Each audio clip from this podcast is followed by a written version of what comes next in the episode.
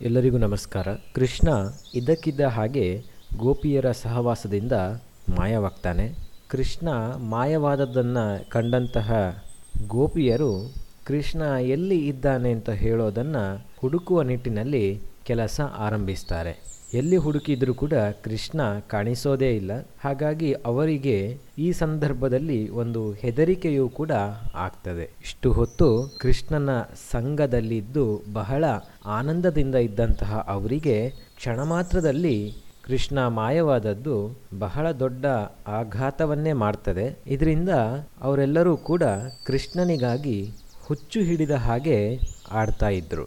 ಪ್ರತಿಯೊಂದು ಕೆಲಸದಲ್ಲೂ ಕೂಡ ಕೃಷ್ಣನದ್ದೇ ನೆನಪು.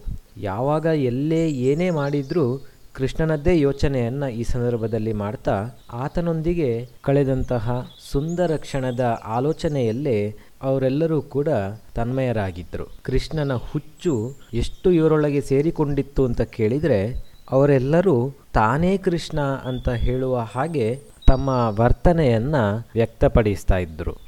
ಹೀಗೆ ಕೃಷ್ಣನ ಕುರಿತಾಗಿ ಎಲ್ಲ ಕಡೆಯಲ್ಲೂ ಕೂಡ ಹುಡುಕ್ತಾ ಕಾಡಿನ ಒಂದು ಭಾಗದಿಂದ ಇನ್ನೊಂದು ಭಾಗಕ್ಕೆ ಅಲೆದಾಡಲಿಕ್ಕೆ ಇವರು ಶುರು ಮಾಡ್ತಾರೆ. ಕಾಡಿನಲ್ಲಿ ಸಾಕ್ತಾ ಇರಬೇಕಿದ್ರೆ ಗಿಡ ಮರಗಳನ್ನು ಕೂಡ ಪ್ರಶ್ನಿಸಲಿಕ್ಕೆ ಇವರು ಪ್ರಾರಂಭಿಸ್ತಾರೆ. ಒಂದು ಅಶ್ವತ್ಥ ವೃಕ್ಷದ ಬಳಿಗೆ ಹೋಗಿ ಕೃಷ್ಣನ ಕುರುಹುಗಳನ್ನು, ಚಿಹ್ನೆಗಳನ್ನು ಹೇಳ್ತಾ ಆ ವೃಕ್ಷದಲ್ಲಿ ಕೃಷ್ಣನ ಕುರಿತಾದಂತಹ ಸುಳಿವಿನ ಬಗ್ಗೆ ವಿಷಯಗಳನ್ನು ನಿರೀಕ್ಷೆ ಮಾಡ್ತಾ ಇದ್ರು. ಹೀಗೆ ಪ್ರತಿಯೊಬ್ಬ ಗೋಪಿಕೆಯೂ ಕೂಡ ಒಂದೊಂದು ಮರಗಳ ಬಳಿಗೆ ಹೋಗಿ ಕೃಷ್ಣನ ಕುರಿತಾಗಿ ವಿಚಾರಣೆಯನ್ನು ಮಾಡ್ತಾ ಇರ್ತಾರೆ. ಕೃಷ್ಣ ಇದ್ದಕ್ಕಿದ್ದ ಹಾಗೇನೆ ಮಾಯವಾಗಿರುವುದರ ಒಂದು ಕಾರಣವೂ ಕೂಡ ಈ ಸಂದರ್ಭದಲ್ಲಿ ಅವರಿಗೆ ಅರ್ಥವಾಗಿರ್ತದೆ. ಅಂದರೆ ತಮ್ಮ ಅಹಂಕಾರದಿಂದಾಗಿಯೇ ಕೃಷ್ಣ ತಮ್ಮನ್ನು ಬಿಟ್ಟು ಹೊರಟು ಹೋಗಿದ್ದಾನೆ ಅಂತ ಹೇಳುವಂತಹ ಒಂದು ಪಶ್ಚಾತ್ತಾಪದಲ್ಲಿ ಅವರು ಮುಳುಗಿರ್ತಾರೆ. ಹೀಗೆ ದಾರಿಯಲ್ಲಿ ಸಾಕ್ತಾ ಸಾಕ್ತಾ ತುಳಸಿ ಗಿಡ ಸಿಗ್ತದೆ. ತುಳಸಿ ಗಿಡದ ಬಳಿಯೂ ಕೂಡ ಕೃಷ್ಣನ ಕುರಿತಾಗಿ ಕೇಳ್ತಾರೆ. ಯಾಕೆಂತ ಹೇಳಿದರೆ ಕೃಷ್ಣನಿಗೆ ತುಳಸಿ ಗಿಡ ಅಂತ ಹೇಳಿದರೆ ಬಹಳಷ್ಟು ಪ್ರೀತಿ. ಹೀಗೆ ವಿವಿಧ ಜಾತಿಗೆ ಸೇರಿದಂತಹ ಮರಗಳಲ್ಲಿ ಕೃಷ್ಣನ ಸುಳಿವಿನ ಕುರಿತಾಗಿ ಪ್ರಶ್ನಿಸ್ತಾ ಅವರು ಮುಂದೆ ಸಾಕ್ತಾರೆ. ಹೀಗೆ ಕಾಡಿನಲ್ಲಿ ನಡೀತಾ ಹೋಗ್ತಾ ಇದ್ದ ಹಾಗೇನೆ ಅವರಿಗೊಂದು ಬಹಳ ದೊಡ್ಡ ಸುಳಿವು ಸಿಗ್ತದೆ. ಅದೇನು ಅಂತ ಹೇಳಿದರೆ ಕೃಷ್ಣನ ಹೆಜ್ಜೆ ಗುರುತುಗಳು. ಹಾಗಾಗಿ ಅವರು ಭೂಮಿ ತಾಯಿಯತ್ತ ನೋಡಿ ಆಕೆಗೆ ನಮಸ್ಕಾರವನ್ನು ಮಾಡಿ ಮಾತನಾಡಲಿಕ್ಕೆ ಪ್ರಾರಂಭಿಸ್ತಾರೆ. ಅವರು ಭೂಮಿ ತಾಯಿಯಲ್ಲಿ ಕೇಳ್ತಾರೆ, ಪ್ರೀತಿಯ ಭೂಮಿಯೇ ಸ್ವತಃ ಕೃಷ್ಣನ ಹೆಜ್ಜೆಯನ್ನೇ ಹೊತ್ತಿರುವಂತಹ ನೀನು ಈ ಭಾಗ್ಯವನ್ನು ಪಡೀಲಿಕ್ಕೆ ಬಹಳ ತಪಸ್ಸನ್ನು ಮಾಡಿದ್ದೀಯಾ ಅಂತ ಹೇಳಿ ನಮಗನಿಸ್ತಾ ಇದೆ. ಅದಲ್ಲದೆ ಕೃಷ್ಣನಿಗೂ ಕೂಡ ನೀನು ಬಹಳಷ್ಟು ಪ್ರೀತಿ. ಇಲ್ಲದೇ ಇದ್ದರೆ ಆತ ಅಂದು ವರಾಹಾವತಾರದಲ್ಲಿ ಬಂದು ನಿನ್ನನ್ನು ರಕ್ಷಿಸುವ ಸಂದರ್ಭ ಬರ್ತಾ ಇರಲಿಲ್ಲ. ಹಾಗಾಗಿ ಕೃಷ್ಣ ಎಲ್ಲಿದ್ದಾನೆ ಹೇಳು ಅಂತ ಭೂಮಿಯಲ್ಲಿ ಕೇಳ್ತಾರೆ. ಆನಂತರ ಗೋಪಿಕೆಯರ ಚಿತ್ತ ಅಲ್ಲೇ ಓಡಾಡ್ತಾ ಇದ್ದಂತಹ ಜಿಂಕೆಗಳ ಮೇಲೆ ಬೀಳ್ತದೆ, ವಿವಿಧ ಪ್ರಾಣಿ ಪಕ್ಷಿಗಳ ಮೇಲೆ ಬೀಳ್ತದೆ. ಅವುಗಳಲ್ಲೆಲ್ಲದರಲ್ಲೂ ಕೂಡ ಗೋಪಿಕೆಯರು ಕೃಷ್ಣನ ಕುರಿತಾಗಿ ಪ್ರಶ್ನೆಯನ್ನು ಮಾಡ್ತಾರೆ.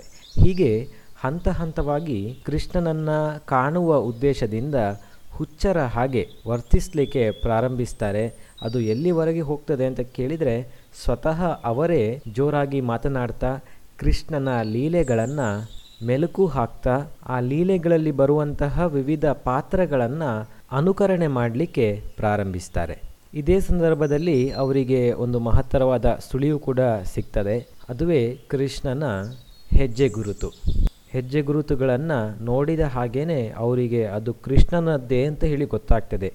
ಹೇಗಂದರೆ ಆ ಹೆಜ್ಜೆ ಗುರುತುಗಳಲ್ಲಿ ಧ್ವಜ, ತಾವರೆ, ತ್ರಿಶೂಲ ಮುಂತಾದವುಗಳೆಲ್ಲವೂ ಕೂಡ ಇದ್ದವು. ಅವುಗಳೆಲ್ಲವೂ ಕೂಡ ಇರುವಂಥದ್ದು ಕೃಷ್ಣನ ಪಾದಗಳಲ್ಲಿ ಮಾತ್ರ. ಹಾಗಾಗಿ ಕೃಷ್ಣನ ಹೆಜ್ಜೆ ಗುರುತು ಅಂತ ಹೇಳುವಂಥದ್ದು ಅವರಿಗೆ ಖಾತ್ರಿಯಾಗ್ತದೆ ಆದರೆ ಸ್ವಲ್ಪ ದೂರ ಅದನ್ನು ಹಿಂಬಾಲಿಸಿ ಹೋದ ನಂತರ ಆ ಕೃಷ್ಣನ ಹೆಜ್ಜೆಗಳ ಪಕ್ಕದಲ್ಲೇ ಇನ್ನೆರಡು ಹೆಜ್ಜೆ ಗುರುತುಗಳನ್ನು ಅವರು ಕಾಣ್ತಾರೆ. ಇದರಿಂದ ಅವರಿಗೆ ಬಹಳಷ್ಟು ದುಃಖವಾಗ್ತದೆ. ಆ ಇನ್ನೊಂದು ಹೆಜ್ಜೆ ಗುರುತು ಒಬ್ಬಾಕೆ ಗೋಪಿಕೆಯದ್ದಾಗಿತ್ತು. ಎಲ್ಲರನ್ನ ಬಿಟ್ಟರೂ ಕೂಡ ಈಕೆಯನ್ನು ತನ್ನ ಒಟ್ಟಿಗೆ ಕೃಷ್ಣ ಕರೆದುಕೊಂಡು ಹೋಗಿದ್ದಾನೆ ಅಂತ ಹೇಳಿದರೆ ಇವಳು ಖಂಡಿತವಾಗಿಯೂ ಅತ್ಯಂತ ಪ್ರೀತಿಯ ಗೋಪಿಕೆಯಾಗಿರಬೇಕು. ಹಾಗಾಗಿ ಇವಳು ಖಂಡಿತವಾಗಿಯೂ ರಾಧೆಯೇ ಆಗಿದ್ದಾಳೆ ಅಂತ ಹೇಳುವಂಥದ್ದು ಅವರಿಗೆ ಗೊತ್ತಾಗ್ತದೆ. ಸ್ವಲ್ಪ ದೂರ ಸಾಗಿದ ನಂತರ ಕೃಷ್ಣನ ಹೆಜ್ಜೆಗಳು ಮಾತ್ರ ಕಾಣಿಸ್ತಾ ಇದ್ದವು. ಇದರಿಂದ ಗೋಪಿಯರು ಭಾವಿಸ್ತಾರೆ, ಬಹುಶಃ ಕೃಷ್ಣನು ರಾಧೆಯನ್ನು ತನ್ನ ಹೆಗಲ ಮೇಲೆ ಕೂರಿಸಿಕೊಂಡು ಮುಂದೆ ಸಾಗಿದ್ದಾನೆ ಅಂತ. ಅದಕ್ಕೆ ಪೂರಕವಾಗಿ ಕೃಷ್ಣನ ಹೆಜ್ಜೆಗಳು ಬಹಳ ಊರಿರುವ ಹಾಗೆ ಕಾಣಿಸ್ತದೆ. ಹೀಗೆ ಅವರಿಬ್ಬರೂ ಕೂಡ ಸಾಗಿದಂತಹ ಅನೇಕ ಕುರುಹುಗಳು ಅವರಿಗೆ ದಾರಿಯುದ್ದಕ್ಕೂ ಕೂಡ ಸಿಗ್ತದೆ. ರಾಧೆಗೆ ಕೃಷ್ಣ ಎಲ್ಲರನ್ನ ಬಿಟ್ಟು ತನ್ನೊಂದಿಗೆ ಮಾತ್ರ ಬಂದಿದ್ದಾನೆ ಅಂತ ಹೇಳುವಂತಹ ಒಂದು ಅಭಿಪ್ರಾಯ ಅವಳಲ್ಲಿ ಮೂಡ್ತದೆ. ಇದರಿಂದ ಆಕೆಗೆ ಸ್ವಲ್ಪ ಅಹಂಕಾರವೂ ಕೂಡ ಬರ್ತದೆ. ಹೀಗೆ ಆಕೆ ಸೊಕ್ಕಿನಿಂದ ಸರ್ವಶ್ರೇಷ್ಠನಾದಂತಹ ಭಗವಂತನಲ್ಲಿ ಕೇಳ್ತಾಳೆ, ಕೃಷ್ಣ, ಇನ್ನು ನನಗೆ ಮುಂದೆ ನಡೆಯಲು ಸಾಧ್ಯ ಇಲ್ಲ. ತುಂಬ ಬಳಲಿ ಹೋಗಿದ್ದೇನೆ. ನಿನಗೆ ನನ್ನನ್ನು ಬೇರೆ ಎಲ್ಲಿಗಾದರೂ ಕೂಡ ಕರ್ಕೊಂಡು ಹೋಗಬೇಕು ಅಂತ ಇದ್ದರೆ ನನ್ನನ್ನು ಎತ್ತಿಕೊಂಡೇ ಹೋಗಬೇಕು. ನನ್ನಿಂದ ಇನ್ನು ಮುಂದೆ ನಡೆಯಲು ಸಾಧ್ಯ ಇಲ್ಲ ಅಂತ ಕೃಷ್ಣನಲ್ಲಿ ರಾಧೆಯು ಹೇಳ್ತಾಳೆ. ತನ್ನ ಪ್ರಿಯತಮೆಯ ಮಾತನ್ನು ಕೇಳಿದಂತಹ ಕೃಷ್ಣನು ಹೇಳ್ತಾನೆ, ಸರಿ, ಹಾಗಾದರೆ ನೀನು ಈಗ ನನ್ನ ಹೆಗಲಿನ ಮೇಲೆ ಏರಿ ಕುಳಿತುಕೋ ಅಂತ. ಆಕೆ, ಇನ್ನೇನು? ಶ್ರೀ ಕೃಷ್ಣನ ಹೆಗಲ ಮೇಲೆ ಕುಳಿತುಕೊಳ್ಬೇಕು ಅಂತ ಹೇಳುವಷ್ಟರಲ್ಲಿ ಕೃಷ್ಣ ಅಲ್ಲಿಂದ ಮತ್ತೆ ಮಾಯವಾಗಿ ಹೋಗ್ತಾನೆ. ತುಂಬ ಗರ್ವಿಷ್ಠಳಾದಂತಹ ಗೋಪಿಯು ಅಲ್ಲೇ ಕುಸಿದು ಬೀಳ್ತಾಳೆ. ಈ ಕಡೆ ಕೃಷ್ಣನನ್ನ ಹುಡುಕ್ತಾ ಹುಡುಕ್ತಾ ಬರ್ತಾ ಇದ್ದಂತಹ ಗೋಪಿಕೆಯರಿಗೆ ಕುಸಿದು ಬಿದ್ದಂತಹ ಇನ್ನೋರ್ವ ಗೋಪಿಕೆ ಅಂದರೆ ರಾಧೆಯ ದರ್ಶನವಾಗ್ತದೆ.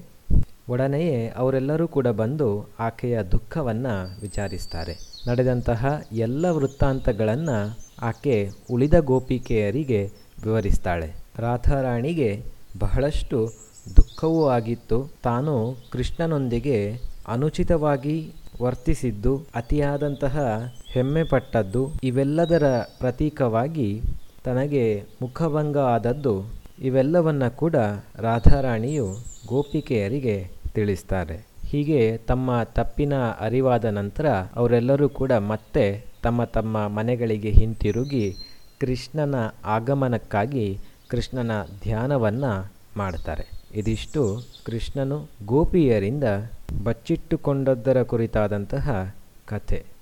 ಧನ್ಯವಾದಗಳು.